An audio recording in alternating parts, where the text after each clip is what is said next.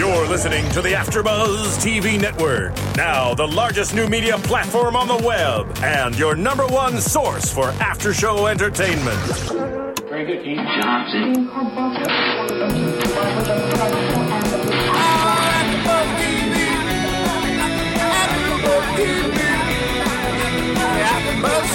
The AfterBuzz Studios in Los Angeles, California, presented by Maria Menounos and Bing.com, and streaming live thanks to Akamai Technologies. This is AfterBuzz TV's Scandal After Show.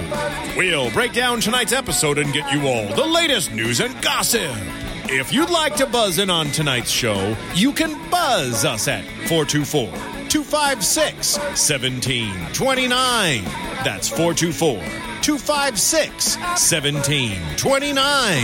And now, another post game wrap up show for your favorite TV show. It's AfterBuzz TV's Scandal After Show. so happy right now. It feels so good to be back in the studio with my gladiators for Scandal, the Scandal After Show, guys. We miss you so much. This is uh, season two, episode 10, One for the Dog. I'm your host, Emil Innis Jr. And as always, I'm joined here with the other gladiators who I love very much, starting with. Hey, what's up, everybody? I'm Cornelia. Hey everyone, I'm Sophia Stanley. And I'm Bam Erickson.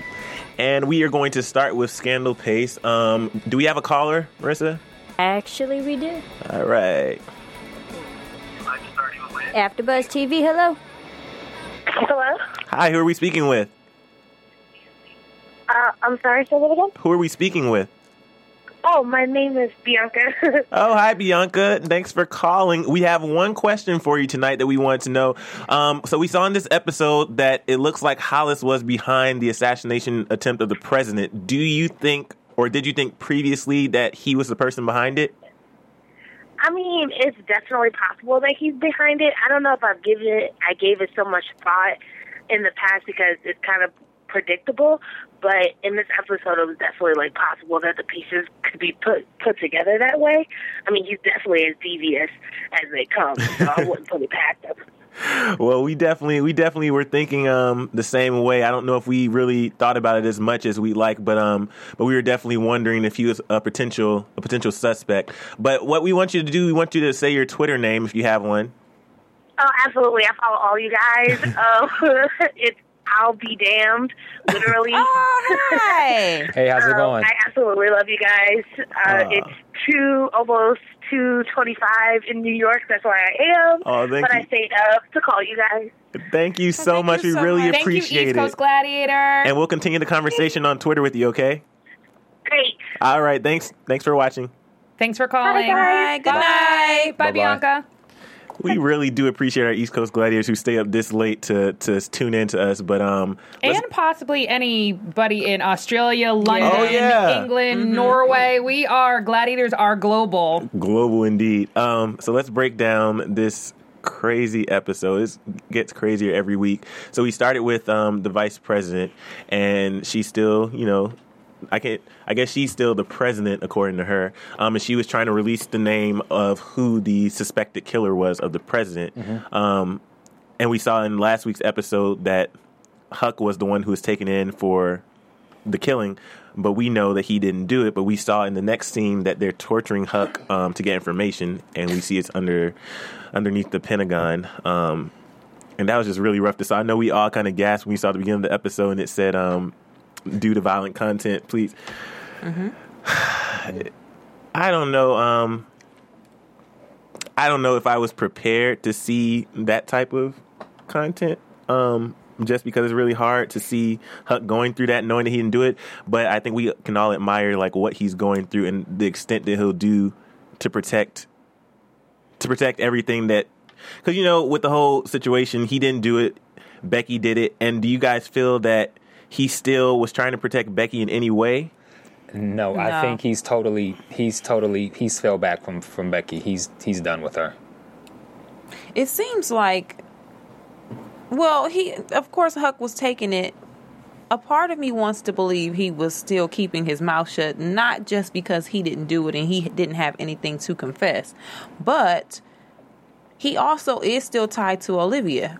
And she's still connected to the president. And her job previously was at the white house. So while all of this was going on you know you have to wonder was this that his motivation deep down inside, like, you know, okay, I didn't do it. I don't have anything, anything to confess, but I can't rat out my girl because if I say I did it, I've been working for her, and in turn, it's going to make it seem like she has something to do with with me being involved as well. Even though that wasn't the case, but I was wondering if that's what you know what he was kind of thinking. I agree with Cornelia 100%. And I think it was the last episode. I may get my um, episodes a little bit out of whack. I think it was in Blown Away that he specifically says, I did what you trained me to do. And we had seen that in previous promotions. And when it came to fruition, what that thing he was trained to do was fix things. Who trained him to be a fixer? Olivia. When he, I think it was in um, Crash and Burn, maybe season one, when he interrogated and or tortured Charlie, he talks about what they did to him, and he talks about how they took a piece of him and he was homeless. So in essence, that's when he died, and Olivia brought him back to life he owes his entire life to Olivia. So when he's living now, he does everything for her. And when he then, I'm going to jump forward, says, I won't mess up again, he oh. basically is saying, I, for a split second, faltered in my allegiance to you when he was thinking about Becky, and that's why he messed up. He'll never do that again. So I think that his training, in conjunction with the fact that he is 100% Olivia's gladiator, that's why he was never, ever, ever going to break. Yeah. It was tough to watch. It was like I felt like it was my brother. You know what I mean? Like, of course, this is Huck, and we don't really know. You know, it's a show, but I felt like my brother was being tortured. And- it was hard. I think that's the thing with this show. I can honestly say that with this show and no other show, I get so connected emotionally to these characters where they don't feel like characters anymore. I saw uh, I saw Huck or Guillermo in the airport over break, but I was too scared to speak with them. But I felt I was like, oh my god, oh my god, that's Huck. like, like, I wish I would have said something, but you get so invested in these characters. I am so mad at you for Yeah, not speaking too. to him. I know, guys, I know, I know. Boo. I get shy sometimes. But anyway, um, let's talk about Verna because Let's actually not move on. This up? is, I think, really important. I think this this dialogue because again, just jumping back, I think that oh, not you have the only not only I think do we connect to the characters, I think that the way that the writers write this show, because they're interweaving real life, that's I think why it feels real. And so I think that David, obviously always being the wearer of the white hat, his exchange I think was amazing, showing the difference between democracy and our safety. Um, David goes, I'm a U.S. attorney. I represent the United States of America. The United States of America is in this room with you. So you need to watch how you treat the prisoner on U.S. soil. And the gentleman responds, I represent the CIA, the Department of Homeland Security, the Patriot Act, and all the men and women who ever fought and died for your right to stand in this room with your glasses and your briefcase and spout your crap. We're not on American soil. This is not America. This is the Pentagon. And that is an enemy combatant. Son, I represent the United States. Do you understand? The United States of America is in this room with you. You're a guest here. Shut your mouth.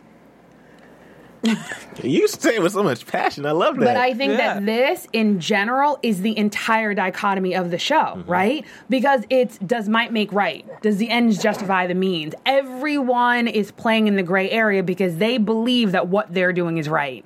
Sally believes what she's doing is right. Hollis believes what he's doing is right. Mellie believes, Cyrus believes, Olivia believes. They all believe, and they're all playing a gray area, including David, because later on, when he tells Olivia, he's violating the Patriot Act. So I think this really is the center for the gray area, you know, that we're going to basically discuss in in the episode and probably for the remainder of the season. And speaking and speaking of writers, just that intro where that intro before they went into um, like the intro, like the first couple minutes, and then once we got into um, to it, and and I the, the first thing that I noticed is that they put the writer's name, and I've never uh, wrote the writer's name down, but th- for this particular episode, her name was Heather Mitchell, and when I saw her name, I was like. like she wrote this all by herself. Like there's a there's a there's a room of, of what she calls the Grey's writers and the, the scandal writers, and there's a big room of, a big room of the writers. But Heather, she wrote this all by herself. Like Heather, kudos to you, girl, because wow. Um, Verna, I know we all had our theories. Remember it was either on Twitter or actually in studio. We didn't know if Olivia possibly was behind Verna giving up Huck. Um, I don't think I was completely sold on that, but Verna finally goes to Olivia and says that you know it's my fault that you know Huck's where he is now. But then this is the first time, at least that we've seen that everybody from the table besides Hollis came to Olivia Pope and Associates to have a meeting, and Verna revealed her theories about Hollis and how you know he's broken away from them and he has two phones. And it was nice to see. I love when Harrison has to go into his uh, smooth player mode, and he was trying to uh, trying to distract this girl. I'm assuming it was Hollis's assistant she was trying to distract Hollis's assistant so that Abby could get the phone, and then they discovered that there's this phone number that he keeps calling from this second phone over and over and over again. Were you surprised that Mellie was there? Because remember, in the past episodes, Mellie said that she was never going to be a part of this ever again. She didn't want to, to be in a room with um, with the with the, the group of people, the, the the Fab Five or what do you want to call But it. when she said that, that was out of fear, out of fear that something would happen to her as far as going to jail or something in defiance. But now it's different because the president was shot and his whole presidency is in jeopardy, which means that her political future is in jeopardy. So she has to get that back. So I, Yeah, this is all. That table is all she has at Yeah, this point. yeah. With Fitz being down, she really has no one else to turn to to get herself back on top, except those people. That's it. This is who Mellie needs to lean on until Fitz gets himself together and wakes up. And then we see I don't know if we're there yet. We're not there yet, but we do see um it's coming up the means that she's willing to go to in order to make sure that her political future stays intact. Um next scene we had they did get the phone like I said that we saw that Hollis kept calling the number over and over again and then we saw our favorite couple Olivia and Edison. He's being facetious for those of you who can't t- tell Please don't tone blast me. over um, over an audio feed. but Olivia and Edison, um, so Edison's at the house, and you know they're having their exchange, but there's clearly some distance between them. Um, and Edison basically calls her out. I'm, I'm gonna I'm gonna interject real quick before we actually kind of attack this relationship. For the sake of argument, they're actually very normal. They're a normal power working couple who loves each other, but they're not in love with one another. And or they're not soulmates. Now, arguably, if you've never had a soulmate relationship, you may not think it exists. It may be something of fairy tales or movies, but not something that exists in the real world, especially for real people who have put their career before everything else. So, just in that context, it's kind of normal. Like, he walks through the door and she's like, What do you got for me? You know what I mean? Not like, hi, no, like, well, what? You know what I mean? I'm a fixer. I like to fix things. What do you know? And I think that even his banter back with her, kind of like saved by the bell, you know, we haven't had sex, you know, in however long. Yes, it may be because of the president, but again, that that exchange I think is normal within a certain type of relationship. And not only was and and to prove how normal it was, they bantered back and forth between business and personal. Um, Olivia wanted to get information, then she was like, "Wait a minute, what did you mean? Uh, say by the bell?" Then he brings it personal and says, "Well, we haven't had sex or anything." And then he was like, "Well, the president is sick." Well, what does that have to do? And then there was even in a moment, did you see when Olivia? Kind of put her hand on her hip and she kind of did the little neck roll like that is that's that's that that's a real relationship they were- they go from business to personal and be, due to the nature that's how it goes it just goes back and forth back and forth back and forth I just got schooled. Okay, but, no, no, I understand. No, no, no. I think it needs to be brought up because before we Attack. dissect him, Right. I will.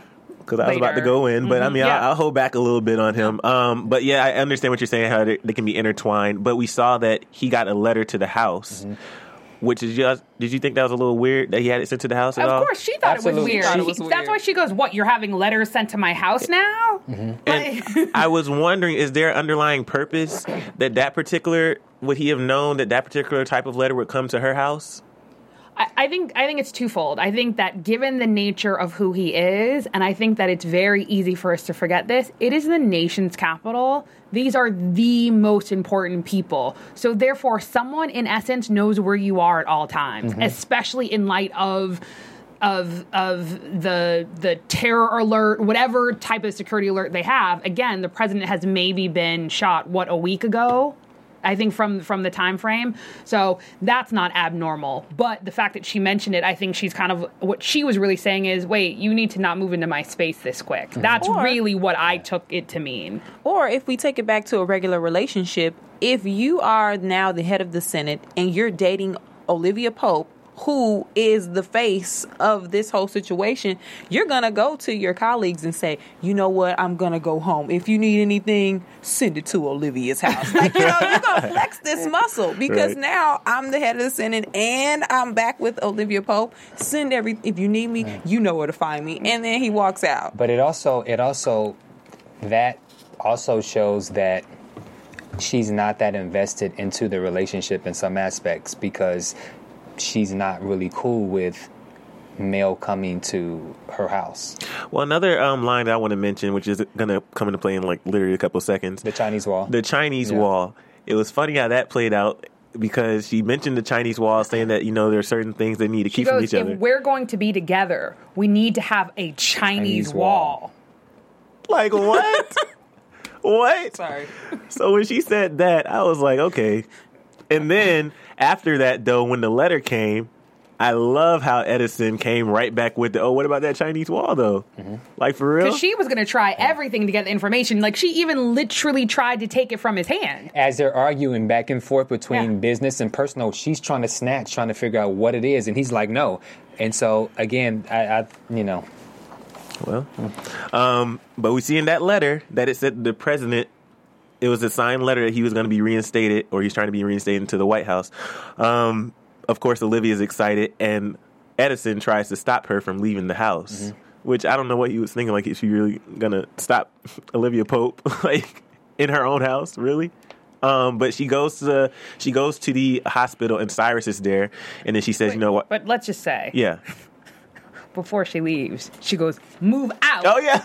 of my way." Like she, and I think her voice cracked in a way like, "Do I really need to go there?" But she literally looked at him like, "You, you must be out of your mind." And I think that it's out of your in- damn mind. And I think it's for two reasons. Because again, just really, really quickly, in the dynamic of their relationship, she was the one who left him, right? So she's the power player. She's the fixer. She works for the White House and has a more prominent position, and they're in her house. Get out of my way. I love guys you, are Sophia. I just up love you. I love when you break I it am down. over here trying to keep the laughter like- inside. But um, so she goes to the hospital. She sees Cyrus, and she's like, "Why didn't you text me immediately?" And um, they go into the room. And when she goes in the room, I think. Uh, let me just ask you guys. I mean, I kind of knew or was thinking that he wasn't awake. Were you guys thinking the same thing, or did you think that there's a chance? I knew the minute Cyrus didn't respond to her responding. Like he he was pulling back and you could see he was he was still scared. I, I knew. I, just- I knew. I hit it. I hadn't thought about that. I was thinking that Olivia's there, Mellie's there. I was too busy trying to figure out their interaction, interaction because she had banned her from even coming into the room to even visit the president. So I was on eggshells just because the two of them were in the same room together. Mm-hmm. I'm tearing up a little bit because just when she walked into the room, Because she skipped into the room. Like she was bouncing. She was happy. She was just taking off her gloves. She was yeah. excited. Olivia excited. was elated. Her the love of her life is waking up. Th- th- To think of something so devastating, and then you get a letter saying that he's. And that's that's why I think now that I'm thinking back. Sorry when I go on, off on a tangent like this, but because we do the show right after, I still am analyzing why we're doing the show right now. And when she realized that he was still asleep and that Mellie did the letter, when she says that line, "What did you do?" it wasn't mo- mostly it wasn't really about signing. It was the fact that what did you do to me just now? And i didn't get that at first but now i'm listening it's like what did you do? You had me at home ready to come over here and see my man to kiss him to hug him to love him what did you do But I, well, I can play devil's advocate, but again, what you gonna do, Olivia? But you know what? We're gonna actually. Funny thing is, we're gonna come back to that. Yeah. Remind remind me. We're gonna come back to that because Okay. there was a there was a change in power. There was a couple of places Yeah. of changes in power in this mm-hmm. episode between Millie and Olivia. Yeah. And if we don't have a chance, I'll definitely talk on Twitter and YouTube. Um, well after this letter is released to um, the important people, the two people that it goes to. Um, obviously, Sally Langston finds out, and she's trying to move in um, in East Sudan and you know present her military plan because she she becomes the president. All of a sudden, she's just the boss, and I I just don't like. I understand that. I understand that she wanted to be president so bad and she wasn't happy with Fitz, but the complete disregard, even though if if Fitz wasn't to come back and if this really did happen where um, she really did have to take over, I feel I understand she has to, you know, do her presidential duties, but there's just no type of feeling or anything or concern for President Grant sitting in the hospital bed. And the only time she calls is when he's waking up, and that was only to see if it was a a fake letter or not. You know what I mean? I just don't like the it bothered her whole demeanor bothers me, but it was so satisfying to see her face when they whispered in her ear and basically said, you know, you need to hold off on this military action because obviously the president is woken up according to this letter. Um, Mellie and Olivia, we go back to them and they were arguing about what she did. And this was an interesting thing that I want to talk about when Mellie um, was basically going in saying that if he didn't wake up, I can run the country for a while because I can't remember the president, but one of the president's wives, uh, the husband was or the president was in a stroke and she ran the country for a while. But then Cyrus jumps in and says, you know, I could do it. And, she, and, And then he said then he we, double backed and, and he said we. right. But this this is a reason why I don't know about you guys. I have a love hate relationship with Mellie. Like I get what she did. She was trying to save the presidency and she knew that she had to do something, you know, just to kind of knock Sally off her high horse and kind of get everybody back on, you know, on track in that mindset to think, okay, maybe Fitz is coming back. But when she said the line about well, you know, whoever's wife it was ran ran the country for two years. To me, in my mind, that took me so far ahead to think if Fitz does wake up, I wouldn't put it past Mellie to do whatever it took so he could not do his job so she could hmm. do his. Hmm. Because you don't like you don't you don't drop that bomb. If you are signing this paper and you want your husband to wake up and he's the president you don't throw in there oh yeah but if he can't do it i can do it for two years. What you that's not the right that's not the right venue that's not the right time for that. I, I- didn't think i thought it was inappropriate and it made me think that sally i mean that mellie may be planning something She had no ulterior motive. to yep to benefit her own agenda That's a great that's a great perspective. I didn't look at it that way. I think that Mellie was looking at it in the perspective of Sally is is ahead of the game right now, and by any means necessary, she needs to try and get control. Now, one of the things there was a couple of things that she said that I did, um, I guess, admire respect from from Mellie. She says that first of all. I can forge my husband's signature. I've been forging his signature since he was a governor. Since he was a governor, and so I, I respected that. And then she also mentioned that you know I'm a woman and I think about things, which women do. Well, a lot of times women just don't. They don't.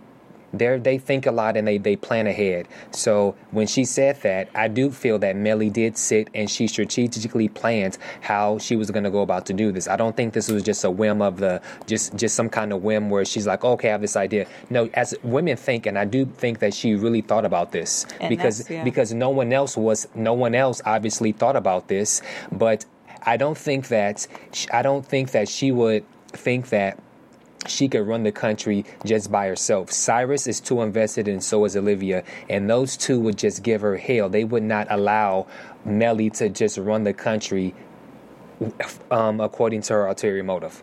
but they would rather have mellie than sally Yes, they would. And because she said, "I'm a woman, I think things through." To that that right there, that monologue put in a whole spin of thoughts in my head. It mm-hmm. thought back to when Fitz got shot. Uh-huh. Was it really Hollis? Was it Mellie? Did Mellie have something to do with it because she didn't want to get out the car? Mm-hmm. Not saying that this is the truth, but I don't know. It just that that line right there, uh-huh. it kind of spun me a little bit, and I was like, oh, Good so point. Mellie has a plan. It, it it didn't for me, and the reason being, and I think I've said this time and time again, Mellie within the inner circle is the most transparent character. Mellie is always out for Mellie. If Fitz falls in line with that, then she's about Fitz. If it doesn't fall in line, then she's about Mellie. That's her only ulterior motive is for her legacy to be beyond simply being ornamental. However, I think at the beginning, kind of of the inter- interchange, she basically says we have to protect Fitz. We have to protect Fitz, and then she goes into the fact that she basically says we've allowed Hollis to play in our garden for way too long, basically insinuating that he's a snake. Think about it. They did this. Fitz was not privy to it. Fitz was not a party at the table. So they basically got Fitz shot, no matter what. If Hollis did it, it's their fault. Think about it. It is. They sat at the table with Hollis and they orchestrated defiance. Number one. Number two. Um, Olivia then, when you know uh, um, Hollis blew up Cytron, she then doesn't let Quinn burn like she was supposed to. Verna wanted her to burn, Cyrus wanted her to burn, and more importantly, Hollis wanted her to burn. Right? problem. Then what did they do? Um, Sally Langston was supposed to get the first v, um, first um, Supreme Court spot. What did they do? No, it has to be Verna. Why? Because of the table. All of that is now what if it is in fact Hollis. Hollis, they were like, you guys aren't playing ball with anything. Not even with the majority house. When the, um, when Fitz backed um, Senator Davis. So all of this leads back to the table. All, all roads lead to Fitz, but all roads lead to the Fab Five who got Fitz elected.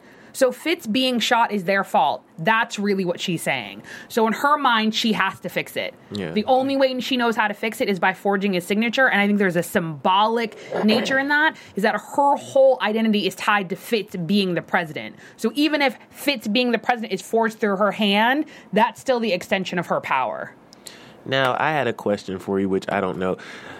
In that scene where they were talking about defiance and everything, they did a quick flash to Fitz.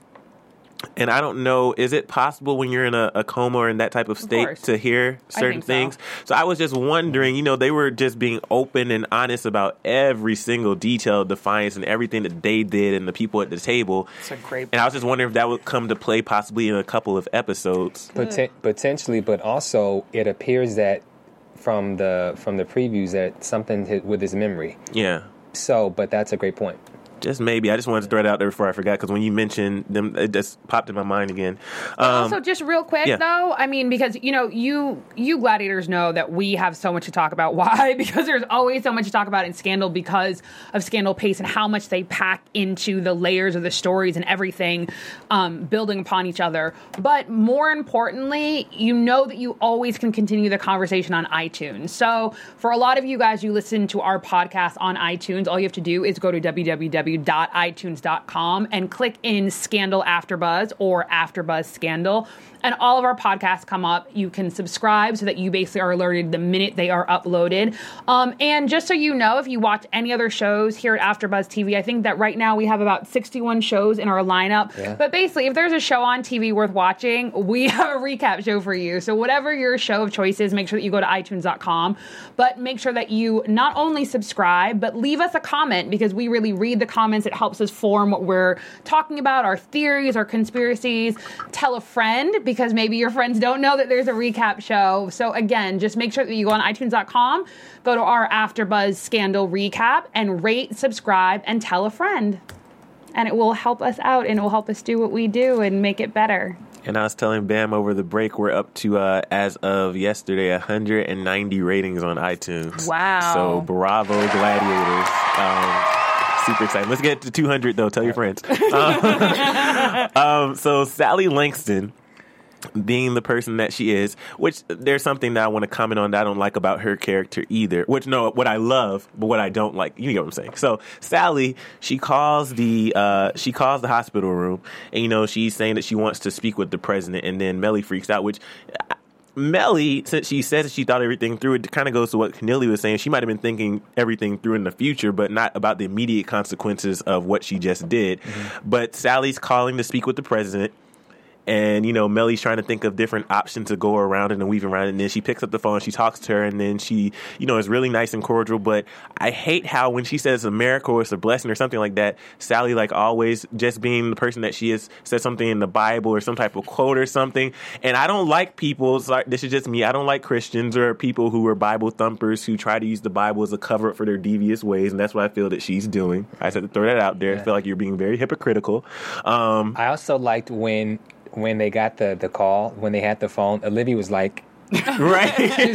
the first time that she was not willing to fix something, she was like, "I Bam through his hands. exactly. yeah." But it, because it goes, it goes right back to the argument they just had. She was like, "What did you do? Like this whole thing? Like how did you?"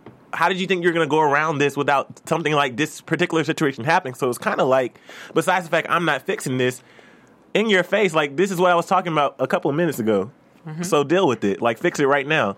But I still like the way Mellie handled it, even though there's no way of getting around it. Sally's convinced that the president didn't wake up, and And it was Olivia who said, "Wrap the conversation up. Right. You're talking too long." And then so she wrapped it up and said, "You know, she had to to go because the doctor, um, you know, that he wasn't woke and that the doctor uh, needs to see her right away." And basically, that's how she got off the phone. Got off the phone. um, David. David, we saw had issues with wearing the white hat because he was dealing with what he saw with Huck and the whole torturing thing. And since this is his new role as Attorney General, I don't think he, which is what you were talking about earlier, democracy, safety, like all that. There's so many different things that are going on in this situation where, although he wants to help, he's trying to figure out what's right and what's wrong. Um, and I don't know what the. I guess maybe it's, is it a personal investment a little bit too because he knows Huck.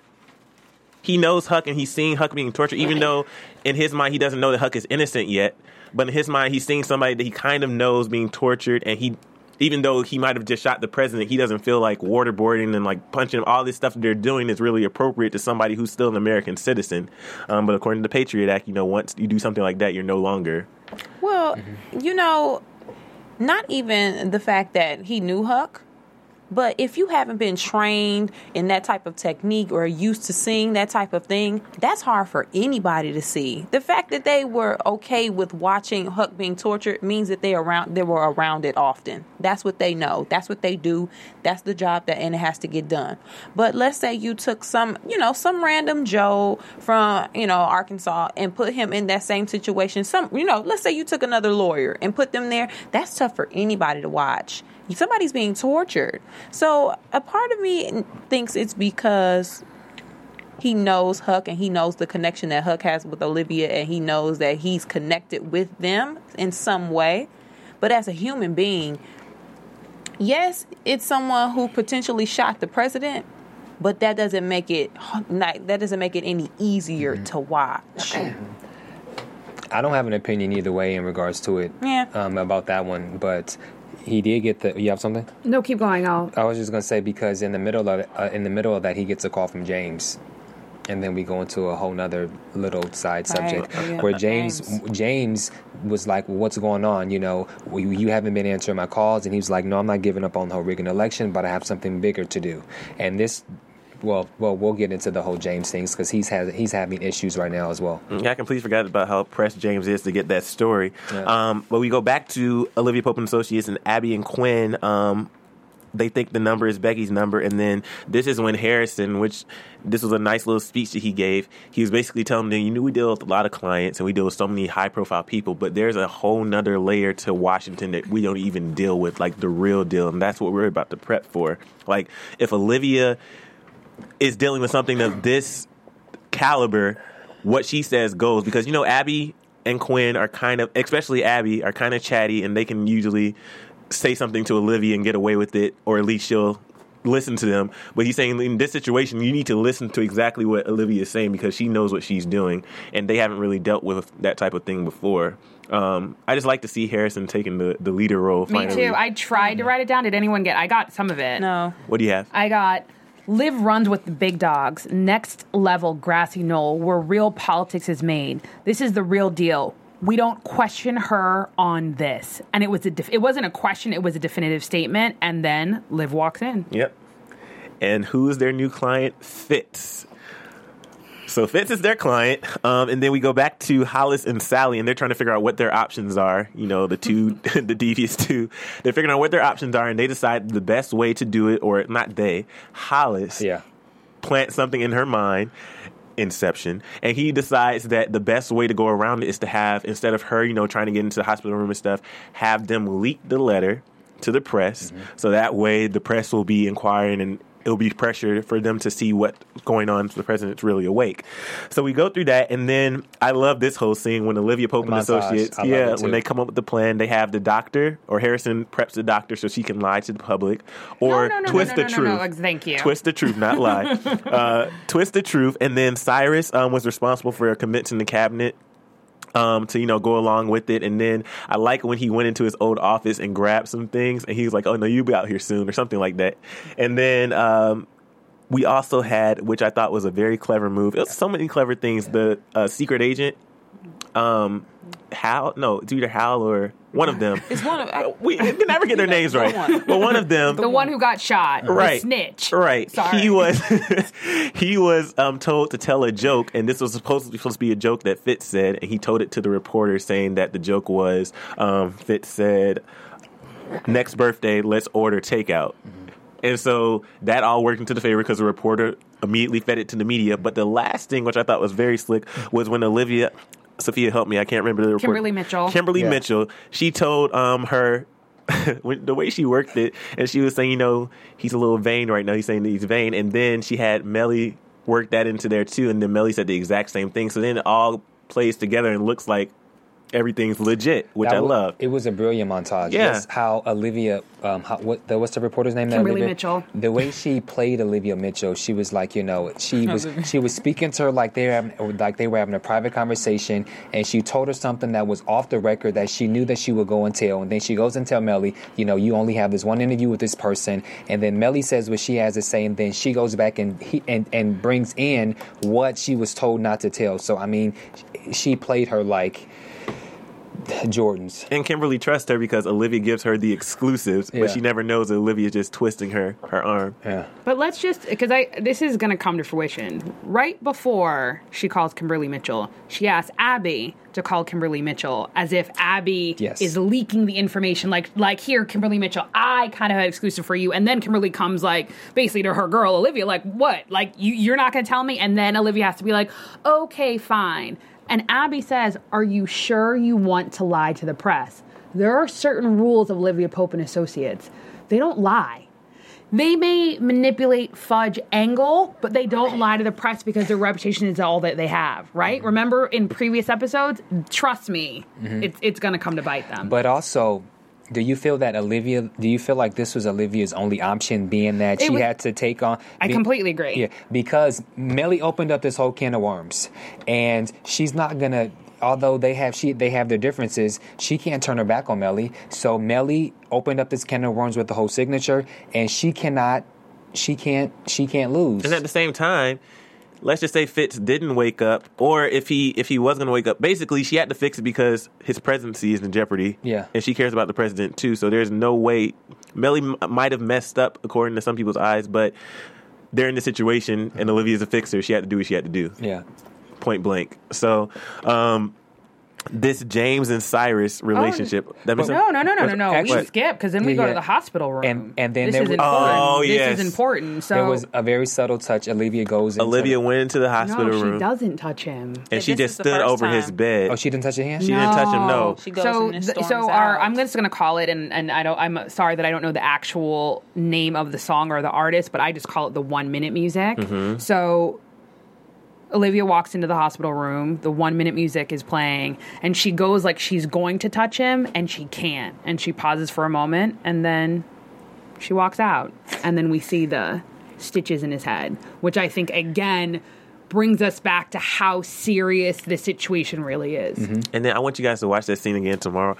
In that scene too, the thing that got me, I mean, it hurt when she walked out, but when she closed the door, she looked back a little bit, but then you see her walk away, which I love the way Kerry Washington played it. When she walks away, just you see the pain in her face, even in the distance that she's well, well played, well played. Um, just an emotional scene.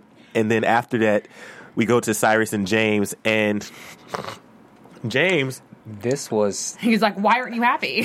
Which, uh, granted, even though he's a reporter and all this stuff, and I know he did, he's um he's suspicious about this whole thing, but he's kind of right mm-hmm. because the thing is, mm-hmm. in the previous episode, Cyrus was saying, you know, my best friend is this and that, and so I want you to have the baby, and I just I, all this emotional stuff. So if that's the case, if your best friend just woke up, you should be, oh baby, this is oh my goodness, I'm so excited. And there was no, he was just in the bathroom, like just chilling, not showing any type of emotion, really. So Cyrus wouldn't even have been home. Right, Like, exactly. You're exactly right. Been there at all.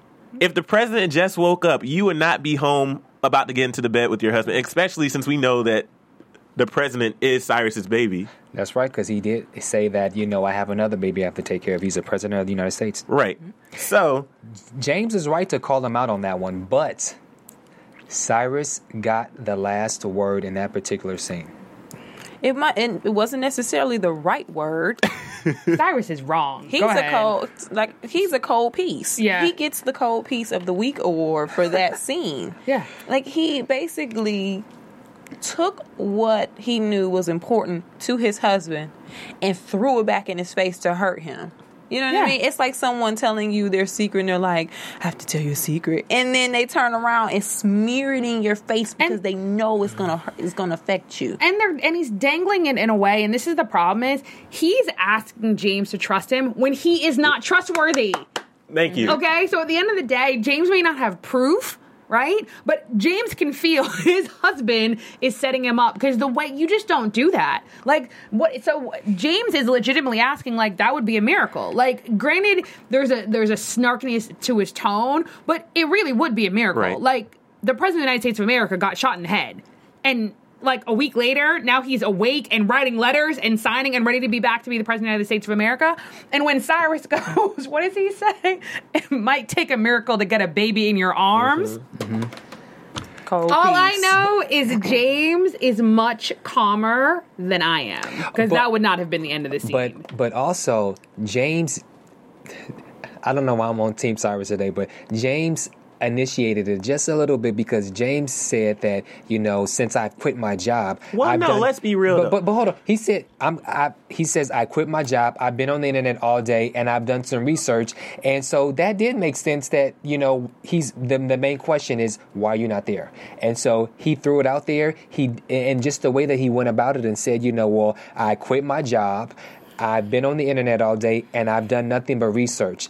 Cy- uh, But that was Cy- because Cyrus promised him a baby, and the baby's still not there. Exactly. And then Cyrus has the nerve to be like, "Oh, I told you the baby has jaundice." What the- That that n- no. At the end of the day, Cyrus threw this out like, "Quit your job. Here I have a baby for you." He needs to keep his home in check. So at minimum, James shouldn't have to have later gone to the hospital on his own. Cyrus should have sent him to the hospital, kept him away, but he didn't. And then the minute James basically tries to buck up, he wants to basically be like, "Oh, well, I'm not going to give you your baby." Well, cool. Then James is going to continue to investigate and bring the house of cards down. Cyrus needs to ease up just a little bit and realize that James is not just some flighty little non Ivy League reporter. He is the real deal, and that's why he hadn't given up his White House pass. Say word. Sorry. all right. oh, I love you guys. Um, so in the next scene, because as you said, Cyrus had the last word in that scene, literally. In the next scene, um, we go back to the torturing of Huck, and it's really, really brutal to watch. Um, but Huck finally says, "You know, I'll talk, I'll talk, I'll talk, but I'll only talk to the people outside the glass." But no, no. The reason being is because when they were torturing him, they specifically said, "You're gonna die. You're gonna go to the electric chair," and the president, Fitzgerald Grant, is going to flip the switch. In order for him to flip the switch, it means he must still be alive and not in a coma, literally alive to flip the switch. And that's when Huck goes, "Wait, wait, wait! I'll talk. I'll talk." Because obviously now he knows. Oh, wait a minute, that's a problem.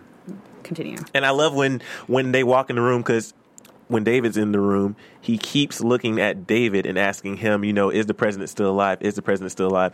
And I love how we can see in David's mind, he's trying to figure out what the right thing to do is because, like we know, he knows Huck, not really on a personal level, but enough. Knows of. Yeah. And he knows that if he's asking, it has to be for a reason. And as soon as he told him, yes, he's still alive, and Huck says, then um, if the president is still alive, if he is, it's not over. She's going to continue the She's job. not done. Yeah. So obviously that helped because immediately after that, David comes to Olivia's office and he says, "I know where Huck is." And I love when Olivia says, um, "I'm telling you who did it, and Huck did not do it." And then David says, "Well, we know how good your word is." Can, but can we also back up Yeah, yeah. before before um, before David actually walks in? Ring, ring, ring. Bzz, bzz, bzz, the Senator phone. Davis Senator- or Edis- Edison Davis. uh, Senator uh, Ed, um, Edison was calling, and she decides not to answer the call, which will be spoke about later Right. because she explains why she didn't answer it, and she only which is up. true. I mean, she's working, but um, we'll talk about that. Um, so then they have their their conversation, and then they realize that they need to convince Sally Langston to let Huck go. So Olivia goes to the White House, and she talks to the current chief of staff that Sally Langston appointed, and um, she tells them that Huck can help them find the real killer. And then they go to uh, Sally's office, and then when Sally looks at Huck's file, that's when she realizes that Huck Huck didn't do it. Like Huck wouldn't be able to get caught if he did it. Just point blank. Um, and to me, I'm like, I need to know. Well, actually, I don't need to know what's on page four or five because I really don't want to know. But whatever's on page four and five, the way that she paused, looked at the piece of paper, looked at her chief of staff, looked back, it was like end of conversation. Right. Like I don't, I don't need to see anything else. I Like, personally, I was like, damn, I wish they would show it. I know, seriously. It was something th- to say. If Huck wanted to kill the president, he could. Or any of us. This is what these are the people he killed Yeah. and how. Yeah. It was it, whatever it is. It's and then, and then, did, did she have anything? To, was her name involved in any way on the letter? I mean, there was this. It can go so many ways, but you know, Okay, I do wonder. I just wonder, like, just the way she looked. It was like, it was like, excuse my fr- uh, excuse my French, but it was like, a, oh shit, Yeah. kind of moment when she was looking. So there's something there, and so I hope it comes. Um, I hope it comes to light later on, maybe. Interesting. Um, so they were talking to her, and then they get the approval from Sally, and then that's when David goes back to uh, under the Pentagon in the torture room, and he basically says, um, "Release him," and he says, "You guys." Because, because, fellas, you're back on American soil. By order of President Sally Langston, stop torturing him and let him go now. And that is exactly what they did. But that following scene, when we see Huck get out of the car, that was a tough scene to watch. Just because, and bravo to Guillermo for playing that part so well. But like we said earlier, you get so emotionally connected to these characters, and just seeing him get out of that car, just seeing what he did for Olivia, like the lengths he's willing to go through just to prove that he's her gladiator. I'm sorry for messing up. Look what I went through for you. I wasn't going to give up. I wasn't. And then the look that she gave back to him was was really sad. Like, Yeah. I, yeah. I, I totally understand. I feel like I feel like I know him personally. So like whenever I see him, or, you know, especially with his face, I just feel sad. and it was a look of shame because he got into the situation because he fell in love with some little Chicken head. Yeah, that he didn't even know. You know what I mean? This that's it's guilt. He said it before, you know, to Olivia, I won't let you down again. But, you know, imagine you being tortured because you fell in love with some girl that you didn't know anything about. And now you're about to die because she killed the president. She tried to kill the president, which happens to be your boss and your best friend's boyfriend. Yeah. I mean, well, technically speaking, he it just what? just just as just as it was um, Olivia and the Fab Five, just as it, it's their fault that President is shot. Huck did some things that he should not have allowed to happen. Like when a girl tells you what's your name, and she. Uh, there was just too many signs where No, no, should, no, no, no, no. Again, I think we're way too hard on Huck. Huck is a trained assassin, right? Again, his only weakness is that he has never been able to be loved. He's a spinster. Even after being tortured, when Olivia goes to touch his shoulder, he doesn't react because he's been tortured. He reacts because of everything we've said, because he feels shame, because he knows that in order for him to stay unaddicted to whiskey, i.e., torturing, he has to stay in his box and he can't really interact with people. His closest relationship is Olivia. That's still not enough. So, for a tiny, tiny second, there was a girl who was able to at least see his first level of craziness like I, I don't know if I could have been that strong. Like all of my receptors would be like, do you know what I mean? Like that's Yeah, the his- entire nature was- of life is trying to let people inside to see the real you. That in essence is Olivia and Fitz. Yeah, he was he was open. right? Oh. So I can't, I can't. Well, no, I'm not. I'm not going there. But basically, at the end of the day, that's what love is. Love is in its real form, and this is why, just to juxtapose. Olivia and Edison versus Olivia and Fitz. Olivia and Fitz are true, unguarded, no facade, and they're interacting soul to soul. Right? no Chinese wall. no Chinese wall. Edison and Olivia, total facade Chinese wall. For that moment, Becky and and and Huck were at least that first layer gone. You you can't to me you can't get upset and you can't prevent someone for wanting that. And the minute he realized it was putting himself in jeopardy and the people he loved in jeopardy, even if it meant him never being happy, he shut it down. And as we come to find out, he shut it down on for real. So For real, for real. Yeah. Um, so the next thing we see Cyrus is telling them to move, or he's trying to tell them to sign so we can move Fitz to Camp David. Which at first we didn't know what the real motive was, but now we see. But And can I say something? Yeah. I, I screamed at the TV. Yeah. I was like, Yeah. bad move. I was like, no, no, no, no, no, no, no, no, no. But I was wrong. Now 'cause we they're see- smarter than I thought now that we they see were. why, and I love how they connected that because I, I honestly wouldn't have thought of that. Obviously, I'm not Right. in what, the White House, What was also interesting was Mellie asked Olivia, "How are you holding up?" And that's the, this is what you're talking about earlier with the whole power thing because it kind of came out of nowhere. We know the interaction between Mellie and Olivia. First of all, last time we saw Mellie was a couple episodes ago, but she revoked Olivia's privileges to see the president at first. They had that whole confrontation when she had to convince Mellie to go speak to the public and be the first lady. And so now you're coming to me and you're trying to act like we're friends. Like, so how are you holding up? And I understand, I, I get where she's coming from because Mellie, even though, at least I think I get where she's coming from, even though Mellie is this strong willed woman who has her motives and she's able to kind of put the personal things aside to get the job done, Mellie is still going through this whole situation alone. Mellie doesn't really have any friends. Olivia is the I don't want to call her mistress, but Olivia is the the girlfriend to Fitz. They kind of have this common bond. So if anybody knows what she's going through, Olivia knows what she's going through. Olivia, how are you holding up? Because right now, I'm not doing too well. She was looking for that friend, and Olivia was like, no, no, no, no, no. And even in her face in that scene, Olivia kind of said, really, really. like, like, are you serious right now? Like, just being honest. And I kind of get where she's coming from because I don't like people who use you when they need you. And in a way, that's just what I think. Mellie was kind of using her. I need, I need somebody to lean on. You have Cyrus, you have Edison right now. You have all these people. Who do I have? I'm sitting in this hotel room alone. I've resorted to forging my husband's signature so I can get him back. You know what I mean? Yeah. Yeah. Well done. Yeah. I mean, That I- was just that was just my thoughts on that. Um, but I'm just saying, I just and she said Olivia basically said, "Get a grip, get a grip because we need you to do your job. Like you, you have a place in this whole situation. Get a grip. You forged the letter. Get a grip." And that's the thing because I'm not gonna go. Anyway, Edison showed up at the hospital. Good old Edison. And if you haven't seen, I have to comment right quick. If you haven't seen the picture online, type in Edison Bill Cosby and please please look at it because he isn't okay. I can't just look up Edison Bill Cosby because one of our gladiators. I don't know who did it. They did a picture and it is hilarious. Um, in a Bill Cosby sweater and everything. I just need y'all to look at it so you can laugh with me. but I'm in tears. Edison showed up at the hospital and he was trying to inquire as to why Olivia wasn't answering his calls. And Edison thinks that he can just run all over Olivia and talk to her anyway. Apparently, this is Olivia Pope. And she says, I'm working. But you know what? On in defense of him, he don't give a damn that Olivia is this person to everybody else. We're together. We're in a relationship. You're my woman, and like all that back talk. Sometimes I'm not trying to hear that. That's kind of like his perspective. So he doesn't care that that you're working. Hell, I'm working too. I don't work for the post office. I have a, a pretty prominent job as well. So if I can call you, you can at least have the common decency to pick up the phone.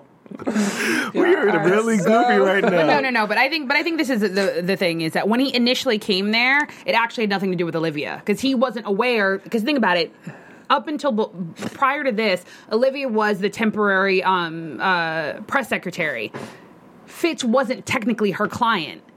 Now Fitz is her client. That's why she's now running interference. Think about it. So when he came there, he didn't. He expected he was going to get to see the president, and potentially the only person he would have to get clearance through is Secret Service or potentially the first lady, not mm. necessarily Olivia. That's why when he confronts Harrison, Harrison is you know obviously mentions Olivia. He was like, oh well, and then that's when Olivia steps in. I think that where it gets dicey is again their their personal relationship comes into play. He's like, why haven't you been answering my calls? She says, I answer every third time you call. like what?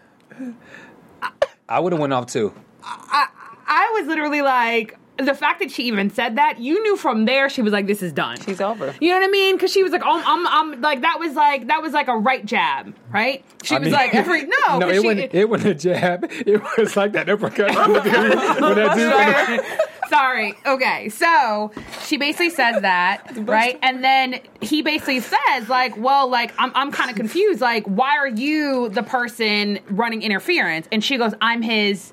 And What? she stops. And he's like, um, he, he's, he said what? And she goes, his friend. What dicey?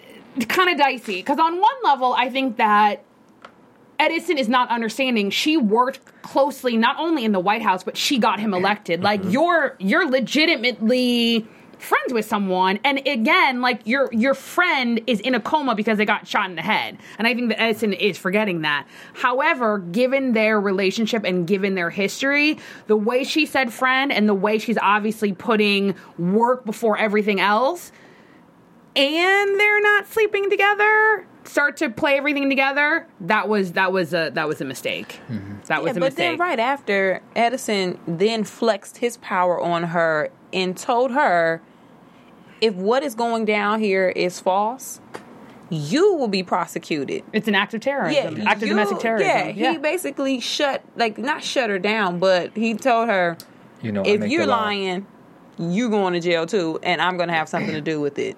And bas- Boo. But I didn't. I didn't like. Not only to, see, this is to me the a bit of a difference. Olivia always is on the side of good or other people, right? For the most part, Olivia is not pulling power purely for Olivia. It's always for someone else, right? And so I think I, I think there's honor in that. Senator Davis, again, similar to kind of what you were saying about Mellie, it was a little bit too internal for me. He goes, I am the leader of the Senate, and guess what? I make the laws. No, you don't, No, dude. you don't, sir. The people of your state who elected you make the laws. You just happen to be the representative. So every time that someone kind of says I when they're stepping into a democratic state, the only time that I is relevant when I say I as a citizen.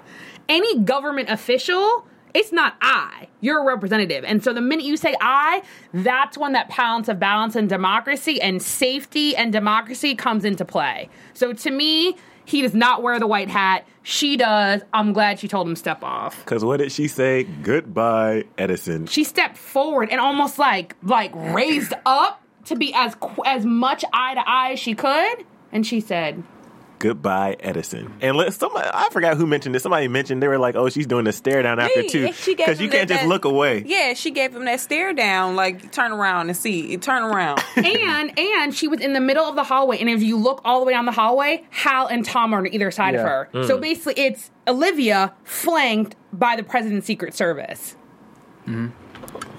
Olivia got power, man. Um, but next, Hollis tells Sally something has to be done, and this is when we finally connected the dots, which we kind of already did. That he was the one who's responsible for the president. He's the one who's been calling Becky. Like all these things are coming together because Hollis just hasn't been happy since the whole Lindsay Dwyer thing, and they basically broke away from the table, and that's what happened. So But you know what? Uh, Just really quickly, I can see why he did that because you know, and anytime when you watch movies when they play they plan to like, you know, do a robbery or something, and then when someone breaks that promise, kind of like all hell breaks loose. So I can see why I can see why he's doing what he's doing in some aspects because the that that table that those those five they kept breaking their word and their promise. So just like if you watch Dead Presidents, um, when um, what's his, when when the guy was going spending all his money, when one person breaks the rule of what you come up with, then there's a trickle effect. So because they broke the law or they broke the rule and what was planned, now he needs to do what he needs. He needs to go in and and, and kind of be that the the other side because everything was broken. yeah, But was it broken enough for him to try to kill the president if he was the person to kill the president? You know what I mean? Let Let's say everything was broken. He could have picked everybody off and handled his business with everybody else without dealing with Fitz. No, no, you wanna know why? Look how quickly him and Sally were like this. They were. Sally is his type of president. Sally was like, oh, when when the whole East Sudanese, they were like, oh, the president already had put something in place. She was like, nah, I got my own thing. Like, do you know what I mean? They're already like, oh no, everything's cool. Everything that Fitz had put into place, she was like, no, might is right. Go to war. Oil, cool. The, I mean, Hollis is literally sitting in the Oval Office. Hollis had access. Uh, Hollis yeah. didn't have that type of access. He mm-hmm. had access to Cyrus, not to the President of the United States of America. And I was going to mention that, yeah, they're in the office. They're they're talking like they're on the farm somewhere. It- like he's totally milking this, totally. So I mean, I could again, I could see why he can go to Sally because they're two peas in a pod. Completely. And I think that, and I don't remember when I said it, but when I said they needed to, you know what? About like they needed to kill him from before, Yeah. and I, do you know what I mean? And that was before Fitz got shot because he obviously, and even that's why Verna said, like he's willing to do anything. He was like, I don't give a crap, and the way he talks to all of them, he's like, I got you. Because the difference is he knows he's dirty. Does it make sense? So you can't touch him. He's not afraid of anything. Do you know what I mean? And if he's gonna go down, he'll be like, "What? I did it. So what?" Like, you know what I mean? And I think that hopefully, obviously, we see that the president wakes up. However, there was a moment when basically he said something like, "Oh, plausible deniability," that even Sally looked like, "Wait a minute." Do you know what I mean? Like she started to make the connections. Now, to me, regardless of how she's acted up until this point, the fact that potentially Hollis killed the president of the United States of America, that needs to unnerve you, right? That this man now you you basically got in bed with him because he's fed you information. He's now in your office, as well as the fact that so when you potentially are no longer necessary, is he going to try to kill you? Yep, he's gonna pick her off. So I definitely thought there was a moment when she she had a moment of of of knowledge of how devious he is, especially as it relates to Fitz. Right. Um, after that, Cocaine girl. Yeah. Well, before that, James. Yeah, James went to see the baby, his baby, um, and he holds her. And Huck, in the next scene, is scanning the area outside because Becky is on the move because she knows the POTUS is on the move to Camp David, apparently. Um, so Huck's scanning the area, and then Olivia comes up to Huck and she gives him the motorcade route. And then um, it was really touching because Huck said to her, "I won't let you down this time." But he al- didn't he I also promise. didn't he also give her the post it with the number? She, No, gave, yeah, she, gave it to him. Yeah, yeah, yeah, Yeah. And he said, I can't call that number because if she gets a call from anybody other than Hollis, then she's gonna know something's up. Huck's, I mean, Huck's smart. He's that's his job. So he knew not to call, but we'll talk about it in a minute when he did call. Um, so then, right after that, Olivia goes back inside, and this is when I started to tear up because Olivia went in there and she laid on Fitz's chest. Just right there next to him, and there was a moment like there was nobody else in the room. It was just her and Fitz, just like old times, and it was just a sad moment because, like I said earlier, because of what Mellie did is as if she tugged on her heartstrings because if he didn't wake up, you had that one glimmer of hope that he was. Because if you think about it, if he was shot three times, shot three times, and automatically in your head, she's playing, playing the funeral and everything, automatically in your head, you're saying, okay, I'm going to prepare myself for the worst. Then you get a call saying that he's woken up. Get to the hospital, you see he's not woken up. To go through that again and have to prepare yourself again that he may not wake up, I don't. That's just. I feel like that would be even worse than the first time because you had that little bit of hope. And maybe that's why she asked, "Well, how are you holding up?" Because maybe she knew, like, okay, I did you wrong for. That's true. Mellie probably felt guilty. I didn't even think about that. Yeah. As she should. Can we just say really quickly, um, uh, when when James was holding the baby, Mm-hmm. you know, everybody had been tweeting because there was uh, here in LA, it was announced that you know that they were casting for for um, for African American and mixed babies, Mm-hmm. and so everyone was thinking, okay, well, is Olivia going to you know be um, something in regards to like Olivia Fitz? And Mm-hmm. well, I think that was it. We saw the black baby. That's probably what they were casting for. Yeah. Mystery solved. Yeah. Um. So after that, we Also, sorry, sorry, sorry. I was in my own zone. Um, also, and this is going to be a little bit of a stretch. I think that Fitz is still in danger. Becky, for all intents and purposes, as we know it, is Huck's equal. So we actually don't know if Huck can stop her, right. right? So I think that it was a symbolic gesture. Like Liv is going to die with her man if she has to. Like she was getting in the bed and like she was protecting him and whatever was going to happen it was going to happen to them together so i think it was also a symbolic like a protection as well as like a, a reunification that again they're in this together back to the previous episode Um, and I love it because it goes back because it was so sad in last episode when she was sitting on the sofa with uh, Cyrus. She says, "I may not even get to say goodbye." Um, so it's nice to see her get in there and be with her man. Um, but Becky's on the roof and she's ready to shoot the president, and I love this scene because when she's she gets distracted because well not distracted, she's so focused on shooting, mm-hmm. she gets a call, and you know in that particular situation. The only person that would be calling, according to her at that time, right then when she's about to shoot the president, is Hollis. So she just picks it up without looking, and then it's hi, and you hear hi Becky, and it's Huck right behind her and on the phone. She hears the double, and then that's when she freaks out. But what I don't like is it kind of goes to what Cyrus was doing to James with the baby. When she gets caught, and then everybody comes up, then she wants to reveal that her real name is Kate. yeah but let, let i agree gotta but let's back- back, back up. up. we Yeah, gotta yeah. back up go because ahead because w- once she turned around and she realized that that it's Huck, she says, "Okay, so you're gonna put four bullets into my head." He says, "No, I'm gonna put five. One for the dog." That she did when she that she killed the dog. I thought that was I thought that was a, a great scene. But what I thought was sloppy is you have the president of the United States mm-hmm. at the hospital. Mm-hmm. This cocaine Building- girl, she's on top of the building, Right next door. right next door. Nobody up there, nothing. And I, I, that was unreal to me because if a president is ever in the hospital, you can't. I completely agree with you until the the end of the scene. Right. Right. So they obviously that's It why she set- gave him the route because she, they basically they they was set allowed basically Huck to figure out where would be the best placement be, and so we're gonna obviously leave that open to let her go up there. But they were obviously right there staking her set it out. So because I Yeah. thought the same thing, but mm-hmm. they, It's they knew just what they funny were we all doing. thought it. I was like, really? Yeah, yeah. Because even him driving down the street, if you've ever seen the real, the president's real motorcade, it's like a mile long worth of cars. It's him. It's minivans. It's SUVs. There's a chop. There's choppers up in the air. There's rental cars full of people with shotguns. There's a mile long worth of cars. But that's why she's right at the him. hospital. But right. that's why she's right at the hospital because I thought that too. I was like, oh, you can't. But the fact that she's right there, that's literally she's gonna get him as he's coming out. Yeah. So unless they had him flanked, right there. yeah. Well, when they finally got the shooter, Mm-hmm. then you know Sally wants to get on TV, and Oh no, she's no! Now you can say your thing Yeah, about the about- name. about Sorry. Oh, the name. Oh, your sorry, I forgot the name. So she says, "Oh, by the way, my name is Kate."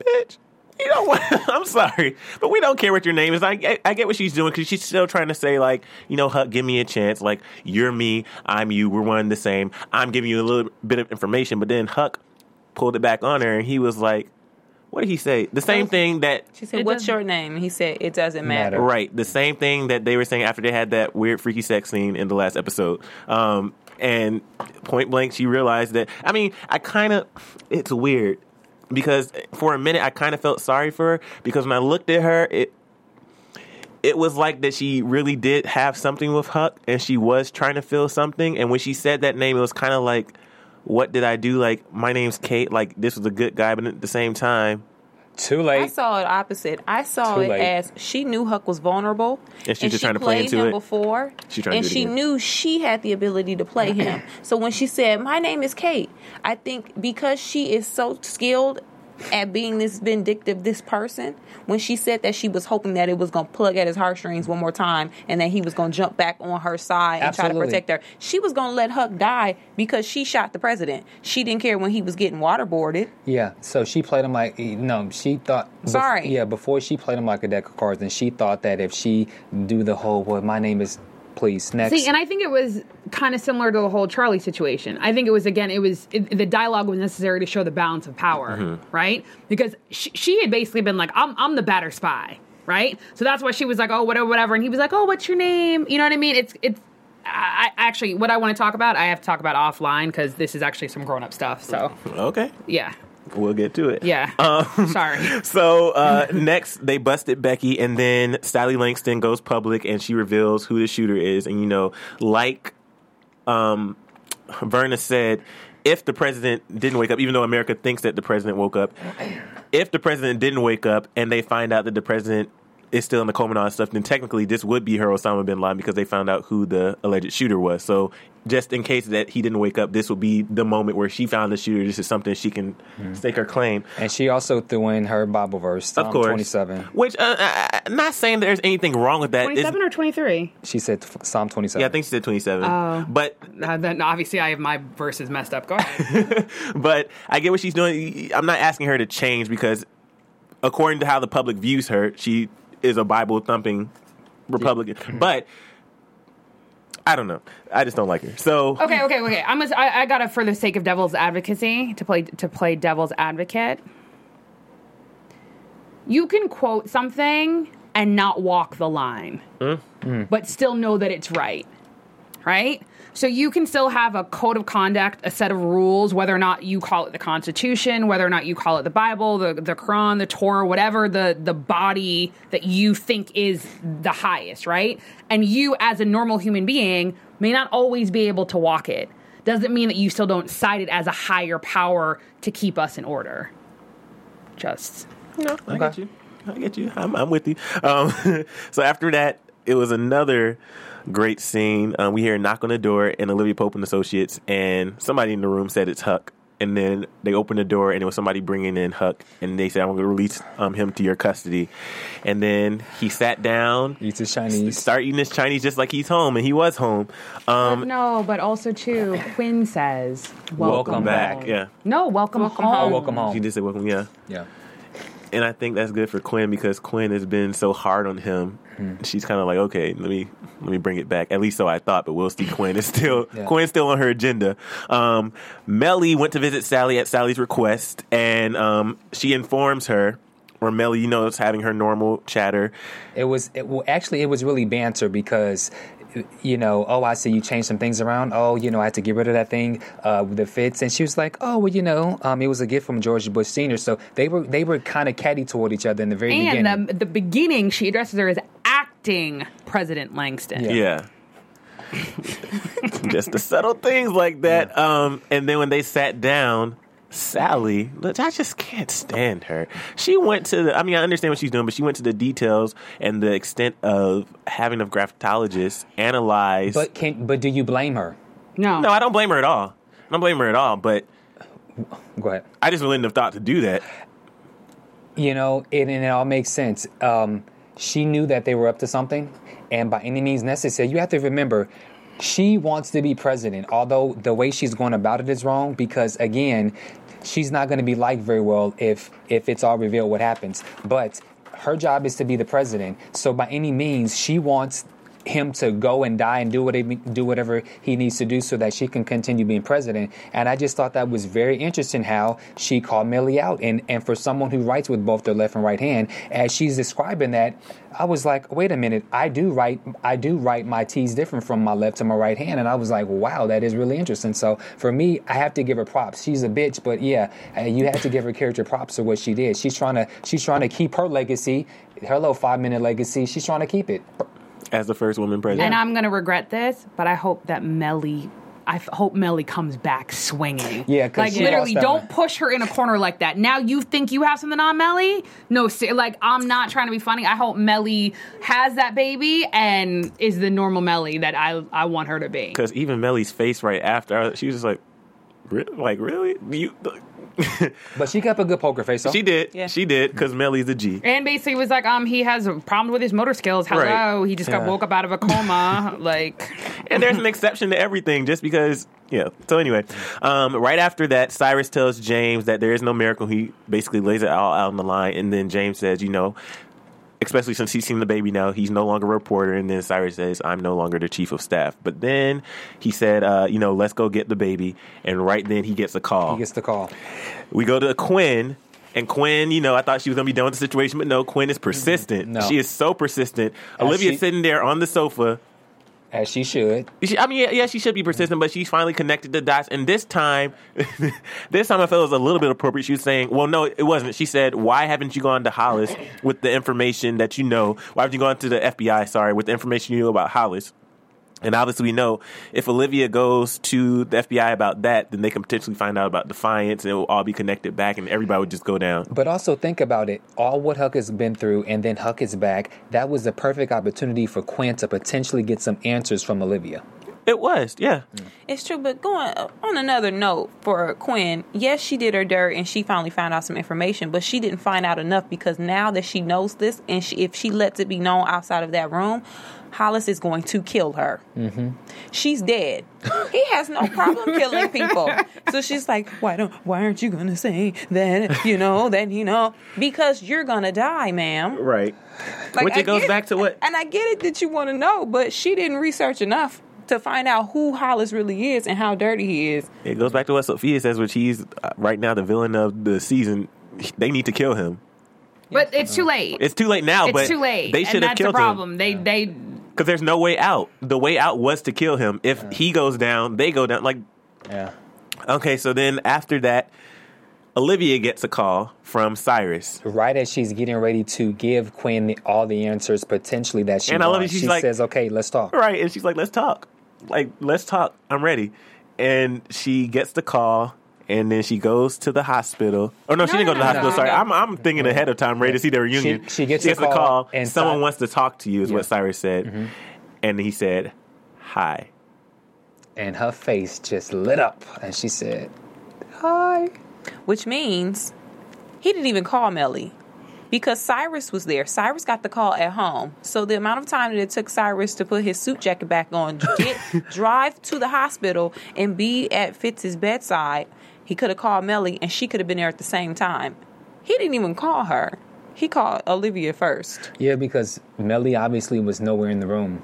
Yeah. No. But Olivia is the love of his life, as Cyrus has said mm-hmm. too. So But it makes sense that when he that when he wakes up, he wants to talk to Olivia. right, No, I'm, I'm actually very glad about that because I had actually been talking on Twitter that I actually thought that Shonda was going to do something very not nice, and I thought that Fitz wasn't going to remember her. Right. And that Fitz was probably going to remember some alternative universe where Mellie's his wife and Mellie's the love of his life, that he would have meshed the two individuals into one, and it would have been Mellie. Which even So in the I'm actually- previews, when they started showing the previews, I thought it was going to lead to that too.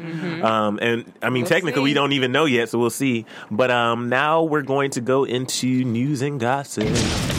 AfterBuzz TV News. Does anybody have any any news? Well, I don't have any news, but I just um, I will admit that I have not seen uh, Django Unchained. However, as a fashionista, I have been watching Miss Kerry Washington do the red carpet in Paris and Berlin in the UK, and she has just been fab, fab, fab, fabulous. So she is a Miss Fashionista as always. I love it, both as her character Olivia Pope and as Kerry Washington, the actor. Oh. And I, I did tweet her and tell her good job, and she did tweet me back and say thanks, ma'am. Okay, okay, see, ma'am, I no see you. I see you. You know, Um, and also, I don't since we haven't been here since last week or the last three weeks actually. Um, there is some news. We told you on episode eight that there was a series high and a season high, um, and it happened again the very next week for Blown Away. It was another series high and season high. So just bravo to uh, Scandal for boosting those numbers up. know, Um, I, I totally think it's going to go up again. yeah.